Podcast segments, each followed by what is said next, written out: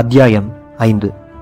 எதற்காக இந்திய படைகள் இலங்கைக்கு அனுப்பப்பட்டன என்ற கேள்விக்கான உண்மையான விளக்கம் இன்னமும் சரியானபடி தெளிவுபடுத்தப்படாமலேயே இருந்து வருகின்றது.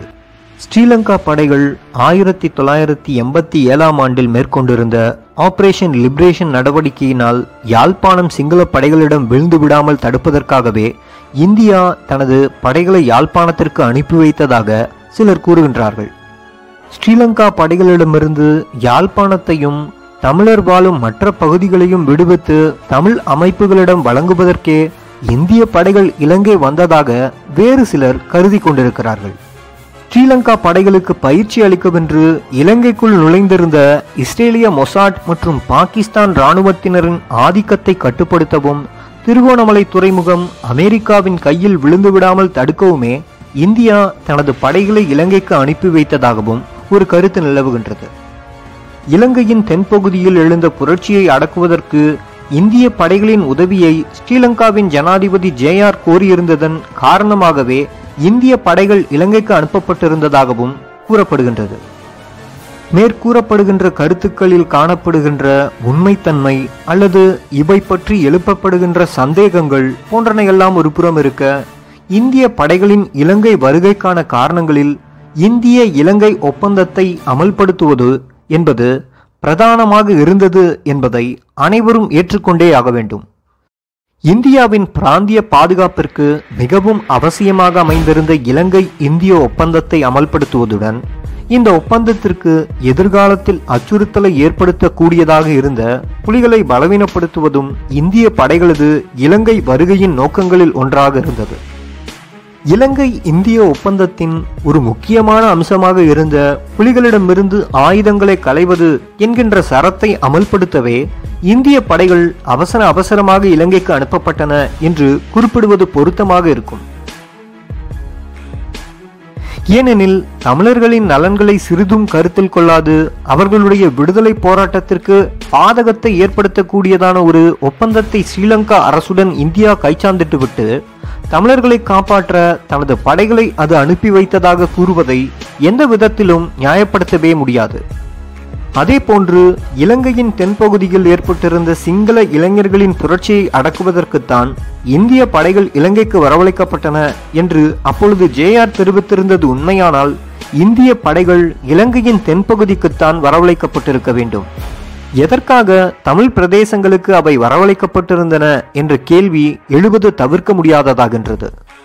ஒப்பந்தத்தை அமல்படுத்துகிறோம் பேர்வழிகள் என்று கூறிக்கொண்டு புலிகளை நிராயுதபாணிகள் ஆக்கவே இந்திய படைகள் இலங்கைக்கு அனுப்பப்பட்டிருந்தன என்பதில் எந்தவித சந்தேகமும் கிடையாது. பின்னர் புலிகள் மீது இந்திய படைகள் தொடுத்திருந்த யுத்தம் இதனை உறுதிப்படுத்தியது. இவற்றை விட இலங்கை வந்த இந்திய படைகளின் சில உயர் அதிகாரிகளும் இந்திய படைகளின் வருகையுடன் சம்பந்தப்பட்ட சில இந்திய ராஜதந்திரிகளும் பின்னாட்களில் வெளியிட்ட சில கருத்துக்களும் இவற்றை உறுதிப்படுத்துவதாகவே அமைந்திருந்தன.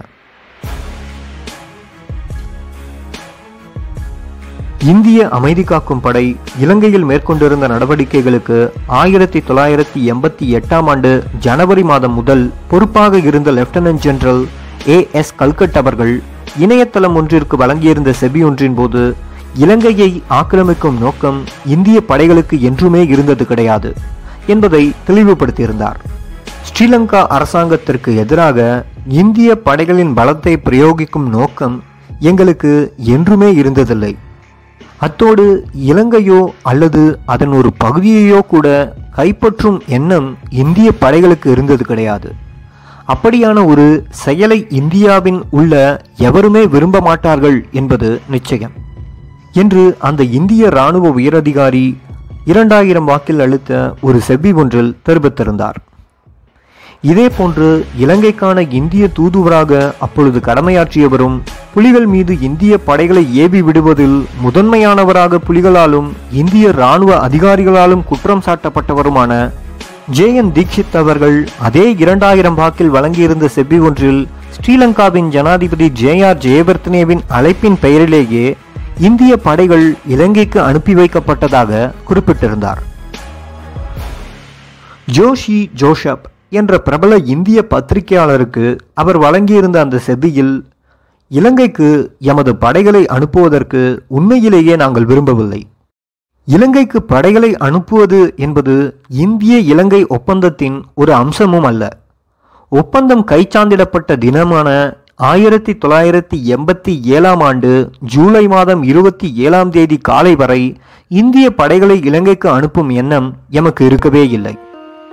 இந்திய படைகளை இலங்கைக்கு அனுப்புவது இந்த ஒப்பந்தத்தை அமல்படுத்த மிகவும் அவசியம் என்று ஜேஆர் தொடர்ந்து கோரிக்கை விடுத்ததால் தான் படைகளை அனுப்ப ராஜீவ்காந்தி சம்மதம் தெரிவித்தார். இதற்கான எழுத்து மூல கோரிக்கையையும் ஜேஆர் எமக்கு அனுப்பி வைத்திருந்தார் என்று தீட்சித் தெரிவித்தார். மேற்கூறப்பட்ட இது போன்ற கருத்துக்களை வெளியிட்டவர்கள் வேறு யாரும் அல்ல இந்திய படைகள் இலங்கையில் மேற்கொண்ட பல நடவடிக்கைகளிலும் பிரதான பங்கு வகித்த அதி உயர் அதிகாரிகளே இவர்கள். இவர்களின் கூற்றுக்களிலிருந்து ஒரு விடயம் தெளிவாக தெரிகின்றது. அதாவது ஸ்ரீலங்கா அரசு மீதோ அல்லது ஸ்ரீலங்கா படைகள் மீதோ நிர்பந்தம் செலுத்தும் நோக்கத்துடன் இந்திய படைகள் இலங்கைக்கு அனுப்பப்படவில்லை என்ற விடயம் மட்டும் உறுதியாக தெரிகின்றது. இதற்கான பதிலையும் இந்திய படைகளின் நடவடிக்கைகளுக்கு பொறுப்பாக இருந்த அதி உயர் அதிகாரிகளே வெவ்வேறு சந்தர்ப்பங்களில் தெளிவுபடுத்தி இருக்கின்றார்கள் இந்திய படைகள் ஈழ மண்ணில் கால்பதிக்கும் முன்னதாகவே அங்கு புலிகளை ராணுவ ரீதியாக எதிர்கொள்ள வேண்டும் என்ற எதிர்பார்ப்பும் திட்டமும் அவர்களிடம் இருந்தன என்பதை அந்த இந்திய அதிகாரிகளே பல்வேறு சந்தர்ப்பங்களில் பின்னர் ஒப்புக்கொண்டுள்ளார்கள். இலங்கையில் இந்திய படைகளின் நடவடிக்கைகளில் ஆரம்பம் முதல் பங்கு பற்றிய கேனல் ஜான் டைலர் என்ற முதன்மை நிலை அதிகாரி பின்னாட்களில் இவ்வாறு நினைவு கூர்ந்திருந்தார். ஐபிகேஎஃப்ஐ இலங்கைக்கு அனுப்பும் நடவடிக்கை முழுக்க முழுக்க இந்திய புலனாய்வு அமைப்பான ரோபினது திட்டமிடலிலேயே மேற்கொள்ளப்பட்டிருந்தது. இலங்கையில் அமைதிப்படையின் நடவடிக்கைகள் எவ்வாறு அமைய வேண்டும் என்பது பற்றி இராணுவ உயரதிகாரிகளுடன் ராஜீவ்காந்தி திட்டமிட்டுக் கொண்டிருக்கும் போது புலிகளின் பலம் பற்றி அவர் கேள்வி எழுப்பியிருந்தார். அதற்கு பதிலளித்த ரோ உயரதிகாரி ஒருவர் நடவடிக்கை ஆரம்பிக்கப்பட்டு எழுபத்தி இரண்டு மணித்தியாலத்துக்குள் பிரபாகரனை நாங்கள் கைப்பற்றி விடுவோம் என்று அடித்து கூறியிருந்தார் என்று கேனல் ஜோன் டெய்லர் நினைவு கூர்ந்திருந்தார். இதேபோன்று இலங்கைக்கான இந்திய தூதுவர் ஜே என் தீக்ஷித் இணையதளம் ஒன்றிற்கு வழங்கியிருந்த செவ்வியில் இந்திய படைகள் இலங்கையில் புலிகளை எவ்வாறு எதிர்கொள்வது என்று ஆராய்ந்ததாகவும் அப்பொழுது இந்திய புலனாய்வு அமைப்புகள் புலிகள் ஆயிரத்தி தொள்ளாயிரத்தி எழுவத்தி ஏழாம் ஆண்டு முதல் எங்களால் பயிற்றுவிக்கப்பட்டு வளர்க்கப்பட்டவர்கள். அவர்கள் பற்றிய விவரங்கள் அனைத்துமே எங்களுக்கு அத்துப்படி. அவர்களில் பலர் எங்கள் சொல்லை மீற மாட்டார்கள் என்று தெரிவித்ததாக குறிப்பிட்டிருந்தார். இந்த விடயம் பற்றி ஜே. என். தீக்ஷித் எழுதி வெளியிட்டிருந்த கொலும்போ அசைன்மெண்ட் என்ற புத்தகத்தில் குறிப்பிட்டிருக்கிறார். அவர் தனது புத்தகத்தில் ஒருவேளை இந்திய ராணுவம் இலங்கையில் புலிகளுடன் மோத வேண்டிய சூழ்நிலை ஏற்பட்டால் என்ன செய்வீர்கள் என்று இந்திய ராணுவ தளபதி கிருஷ்ணசுவாமி சுந்தர்ஜியிடம் நான் கேள்வி எழுப்பியிருந்தேன். இந்திய பிரதமர் ராஜீவ்காந்தி முன்னிலையிலேயே நான் இதனை கேட்டிருந்தேன். அதற்கு பதிலளித்த ராணுவ தளபதி ஒரு இரவிற்குள் நாங்கள் அவர்கள் கதையை முடித்து விடுவோம் என்று தெரிவித்தார். இதே கேள்வியை இந்திய புலனாய்வு பிரிவின் உயரதிகாரி ஆனந்த வர்மாவிடம் ராஜீவ்காந்தி கேட்டபோது அதற்கு அவர் அவர்கள் எங்களுடைய பையன்கள். அவர்கள் எங்களுடன் உடன்படுவதற்கு மாறாக எதுவும் செய்ய மாட்டார்கள் என்று அந்த உயரதிகாரி குறிப்பிட்டதாக தீக்ஷித் தனது புத்தகத்தில் குறிப்பிட்டுள்ளார். இந்திய படைகள் இலங்கைக்கு வந்தபோது இங்கு புலிகளை எதிர்கொள்ளும் நோக்கம் அவர்களுக்கு இருக்கவில்லை. புலிகளே அவர்களை சண்டைக்கு வழிந்தெழுத்து கொண்டார்கள். என்பது போன்ற ஒரு தவறான கருத்து தற்பொழுதும் இங்குள்ள சிலரிடம் காணப்படவே செய்கின்றன. ஆனால் உண்மையிலேயே இந்திய இராணுவம் ஈழ மண்ணில் கால் பதித்த போது புலிகளை எதிர்கொள்ளும் நோக்கம் அதற்கு இருந்துள்ளது என்பதில் எந்தவித சந்தேகமும் கிடையாது. புலிகளை நிராயுதபாணிகளாக்கி அவர்களது கட்டுக்கோப்புகளை சிதறடித்து முடியுமானால் அந்த இயக்கத்தை தனது கட்டுப்பாட்டின் கீழ் வைத்திருக்கவே இந்திய படைகள் இலங்கைக்கு அனுப்பப்பட்டிருந்தன. அல்லது புலிகளை பலவீனப்படுத்திவிட்டு தனது செல்லப்பிள்ளைகளான மாற்று இயக்கங்களை அமைப்புகளை முதன்மைப்படுத்தி வடக்கு கிழக்கின் மீது ஆதிக்கம் செலுத்தும் திட்டமே இந்தியாவிற்கு இருந்தது. ஆனால் அக்காலத்தில் புலிகள் பெற்றிருந்த பலம் அவர்கள் புரிந்திருந்த தியாகங்கள் அவர்கள் தமது குறிக்கோளில் கொண்டிருந்த உறுதி என்பன இந்தியாவின் தனது இந்த நோக்கத்தை அடைவதற்கு பலத்த சவாலாக இருந்தன. இவற்றை எதிர்கொள்ள புலிகள் மீது போர் தொடுக்க இந்தியா எப்படியான திட்டங்களை தீட்டியிருந்தது என்றும் ஒரு மாபெரும் ஜனநாயக நாடு என்று தன்னை கூறிக்கொள்ளும் இந்தியா தனது குறிக்கோளை அடைவதற்கு எப்படியான இழி செயல்களையெல்லாம் செய்தது என்றும் அவற்றை எவ்வாறு நடைமுறைப்படுத்தியது என்றும் இத்தொடரில் இனிவரும் அத்தியாயங்களில் சற்று விரிவாக பார்ப்போம். அத்தியாயம் முற்று.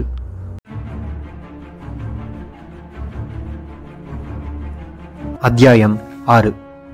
இந்தியாவில் உள்ள சகுந்தலாபாத் இராணுவ தளத்திலிருந்து புறப்பட்ட இந்திய அமைதி காக்கும் படையின் ஒரு தொகுதி முப்பது ஏழு ஆயிரத்தி தொள்ளாயிரத்தி எண்பத்தி ஏழு அன்று இலங்கையில் வந்து இறங்கியது. இந்திய இராணுவத்தின் சில முக்கிய படைப்பிரிவுகள் இந்த முதலாவது தரையிறக்கத்தின் மூலம் இலங்கையில் தரையிறக்கப்பட்டன. இந்தியாவின் இருபத்தி நான்காவது காலாட்படை பிரிவு முன்னூற்றி நாற்பதாவது காலாட்படை பிரிவு பிராந்திய ரிசர்வ் படைப்பிரிவினர் பத்தாவது பாரா மிலிட்டரி கமாண்டோ படைப்பிரிவினர் அறுபத்தி ஐந்தாவது கவச வாகன பிரிவினர் தொண்ணூற்றி ஓராவது காலாட்படை பிரிவினர் ஐந்தாவது மெட்ராஸ் ரெஜிமெண்ட் எட்டாவது மராத்திய ரெஜிமெண்ட் போன்ற படைப்பிரிவுகள் முதற்கட்டமாக தரையிறக்கப்பட்டன. இலங்கையில் தரையிறக்கப்பட்ட இந்திய படைகளுக்கு மேஜர் ஜெனரல் ஹரிகிரிட் சிங் பொறுப்பாக வந்திருந்தார். அவருக்கு துணையாக பிரிகேடியர் குல்பன் சிங் மற்றும் பிரிகேடியர் பெர்னாண்டஸ் போன்றோரும் வந்திருந்தார்கள். இந்திய படைகளின் இந்த முதலாவது தரையிறக்கத்திற்கு ஏஎன் டுவெல் மற்றும் ஏஎன் தேர்ட்டி டூ வகை அட்டனோ ரக விமானங்கள் இருபத்தி நான்கு பயன்படுத்தப்பட்டன. விமானங்கள் மூலமான தரையிறக்கம் பலாலி விமானத்தளத்திலும் கப்பல் மூலமான தரையிறக்கம் காங்கேசன்துறை துறைமுகத்திலும் இடம்பெற்றன.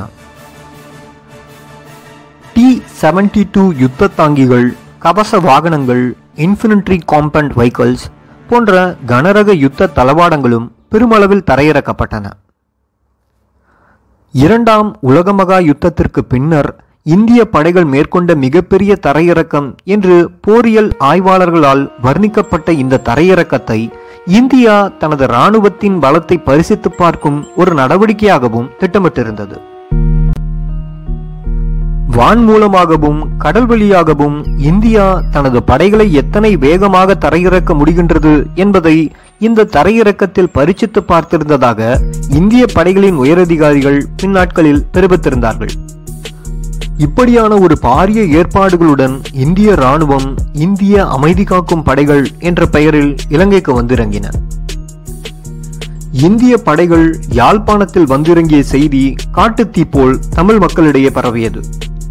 அவர்கள் மகிழ்ச்சியின் உச்சத்திற்கே சென்று விட்டார்கள் தமது பிறவி பயனை அடைந்து விட்டது போன்ற ஒரு சந்தோஷத்தில் அவர்கள் திளைத்திருந்தார்கள். ஈழத் தமிழர்களுக்கு அது ஒரு பொன்னான நாளாகவே இருந்தது. தம்மை மீட்க இந்திய படைகள் வந்திறங்கி விட்டார்கள். இனி எதற்கும் கவலைப்பட தேவையில்லை. ஸ்ரீலங்கா ராணுவம் பற்றியோ அல்லது ஸ்ரீலங்கா விமானங்களின் குண்டுவீச்சுகளுக்கோ இனிமேல் பயப்பட தேவையில்லை என்று குதூகலித்தார்கள். விரைவில் தமிழீழம் கிடைத்துவிடும் என்றே தமிழ் மக்கள் அனைவரும் நம்பினார்கள். தமிழீழத்தை பெற்றுத் தருவதற்கே இந்திய படைகள் இலங்கைக்கு வந்திருந்ததாக தமிழ் மக்கள் அசைக்க முடியாத நம்பிக்கை கொண்டிருந்தார்கள். ஈழத் தமிழர்களை பொறுத்தவரையில் காலகாலமாக அவர்களிடம் இருந்து வந்த எதிர்பார்ப்புகளின் வெளிப்பாடாகவே அவர்களது அந்த நம்பிக்கையும் இருந்தது. ஈழத் தமிழ் மக்களை பொறுத்தவரையில் தமிழ் விடுதலை இயக்கங்கள் சுயமாக ஒரு தனி ஈழத்தை அமைக்கும் என்று அவர்கள் ஒருபோதும் நம்பியது கிடையாது. ஆல்பிரேட் துரையப்பா பாஸ்தியம் பிள்ளை கொலைகளில் தொடங்கிய இயக்கங்களில் களையெடுப்பு நடவடிக்கைகள் ஈழத்தில் பரவலாக இடம்பெற்று வந்த வங்கி பணமீட்பு நடவடிக்கைகள் ஸ்ரீலங்கா இராணுவத்தின் மீது மேற்கொள்ளப்பட்ட பதுங்கியிருந்து தாக்குதல் நடவடிக்கைகள் போன்று ஈழ இயக்கங்கள் மேற்கொண்டு வந்த அனைத்து நடவடிக்கைகளையும் ஈழத்தமிழர்கள் பாராட்டி ஏற்றுக்கொண்டிருந்தார்கள் என்றாலும் இந்த இயக்கங்கள் தனி நாடொன்றை பெற்றுக் கொடுப்பார்கள் என்பதில் ஆரம்பம் முதலே எவரும் நம்பிக்கை கொள்ளவில்லை. யாழ்ப்பாணத்தில் ஸ்ரீலங்கா இராணுவத்தை முகாம்களுக்குள் முடக்கி வைப்பதில் ஈழ இயக்கங்கள் வெற்றி கண்டிருந்த காலகட்டத்திலும் கூட ஈழ இயக்கங்கள் தனித்து நின்று தமிழீழத்தை பெற்றுக் கொடுக்கும் என்று எவருமே அப்பொழுது நினைத்து பார்க்கவும் இல்லை. கடைசி கட்டத்தில் இந்தியா தனது படைகளை இலங்கைக்கு அனுப்பி தனி ஈழத்தை ஸ்தாபிக்க உதவும் என்று ஒவ்வொரு ஈழத் தமிழனும் நினைத்திருந்தான் எதிர்பார்த்தும் இருந்தான். ஈழ விடுதலைக்காக போராடிய பெரும்பாலான விடுதலை இயக்கங்கள் கூட இதே வகையிலான கருத்துக்களை தான் வெளியிட்டு வந்தன. இந்தியா பங்களாதேஷில் செய்தது போன்று இலங்கைக்கும் தனது படைகளை அனுப்பி ஈழத்தை மீட்டுத் தரும் என்ற நம்பிக்கையையே விடுதலை இயக்கங்களும் தமிழ் மக்கள் மத்தியில் வளர்த்து வந்தன. இந்த அடிப்படையில் இந்திய படைகள் ஈழ மண்ணில் வந்திறங்கிய போது ஈழத் தமிழர்களை மீட்கவே இந்திய படைகள் வந்துள்ளதாக தமிழ் மக்கள் நம்பினார்கள். ஆரவாரத்துடன் இந்திய படைகளை வரவேற்கவும் செய்தார்கள். வந்திறங்கிய இந்திய ஜவான்கள் திக்குமுக்காடும் அளவிற்கு தமிழ் மக்களின் வரவேற்பு யாழ்ப்பாணத்தில் இருந்தது.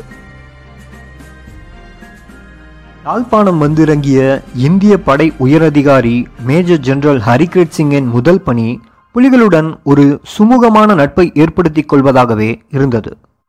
புலிகளுடன் நட்புடன் கூடிய ஒரு தொடர்பை ஏற்படுத்தி கொண்டு அந்த தொடர்பின் மூலம் இந்திய படைகளின் பணிகளை சுமூகமாக்கிக் கொள்ளவே அந்த உயரதிகாரி விரும்பினார். இந்த நோக்கத்துடன் அவர் புலிகளின் உள்ளூர் தலைவர்களை சந்திக்க புறப்பட்டார். புலிகளின் யாழ் நகர பொறுப்பாளராக இருந்த குமரன் என்பவர் மேஜர் ஜெனரல் ஹரிகிரத் சிங்கை புலிகளின் பிராந்திய தலைவர் மாத்தையாவிடம் அழைத்துச் சென்றார். புலிகளின் வாகனத்தில் குமரனுடன் மேஜர் ஜெனரல் ஹரிகிரத் சிங்கும் இந்திய படைகளின் பிரிகேட் கமாண்டர் பெர்னாண்டஸும் புறப்பட்டார்கள்.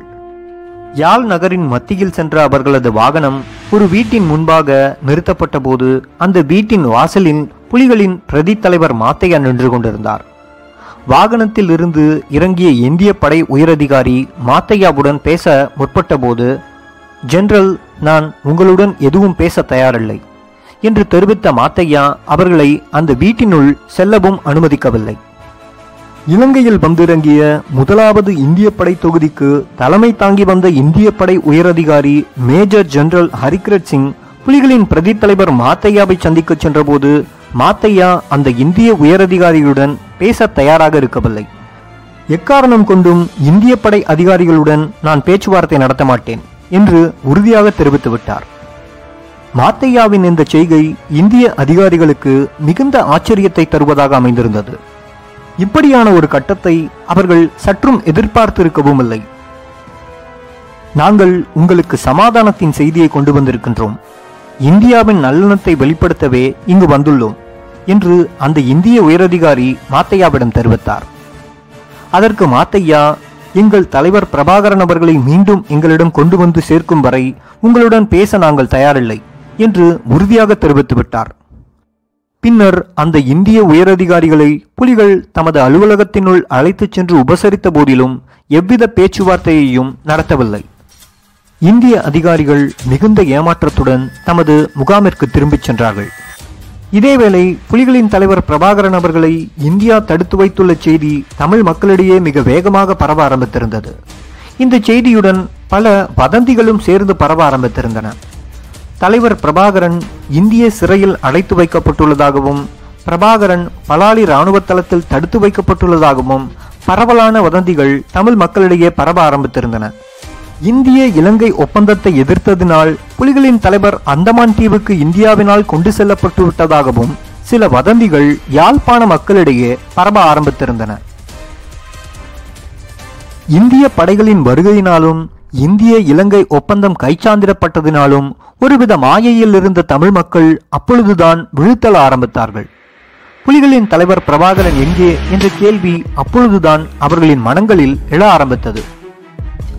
இதேவேளை இந்தியாவிடமிருந்து ஒரு பெரும் தொகை பணத்தை பெற்றுக்கொண்டு புலிகளின் தலைவர் இந்தியாவின் தலைநகர் புதுடெல்லியில் சொகுசு பங்களாக்களில் நிரந்தரமாக தங்கிவிட்டதாகவும் ஒரு வதந்தி சென்னையில் பரப்பப்பட்டிருந்தது.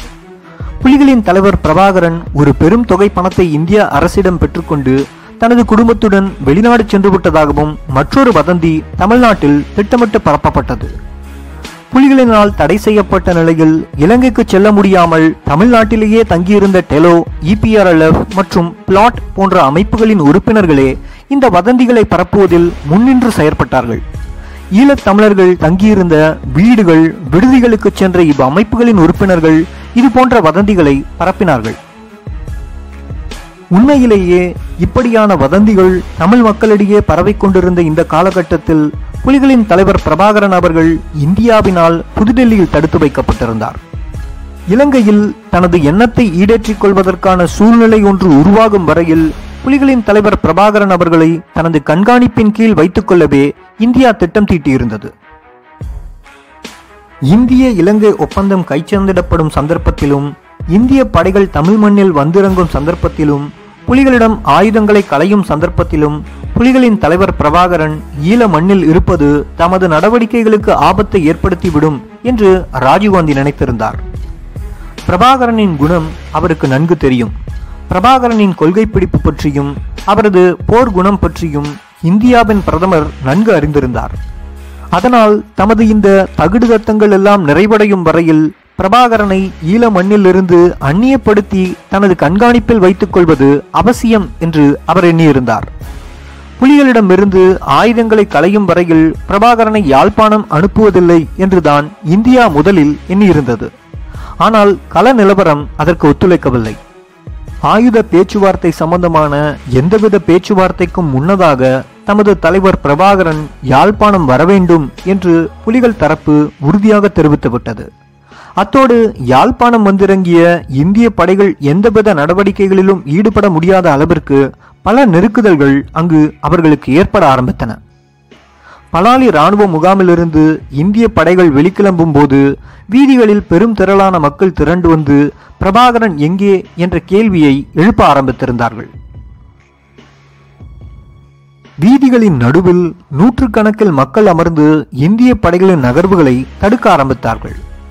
இதுபோன்ற நடவடிக்கைகள் இந்திய அரசிற்கு பல்வேறு சிக்கல்களை ஏற்படுத்தின.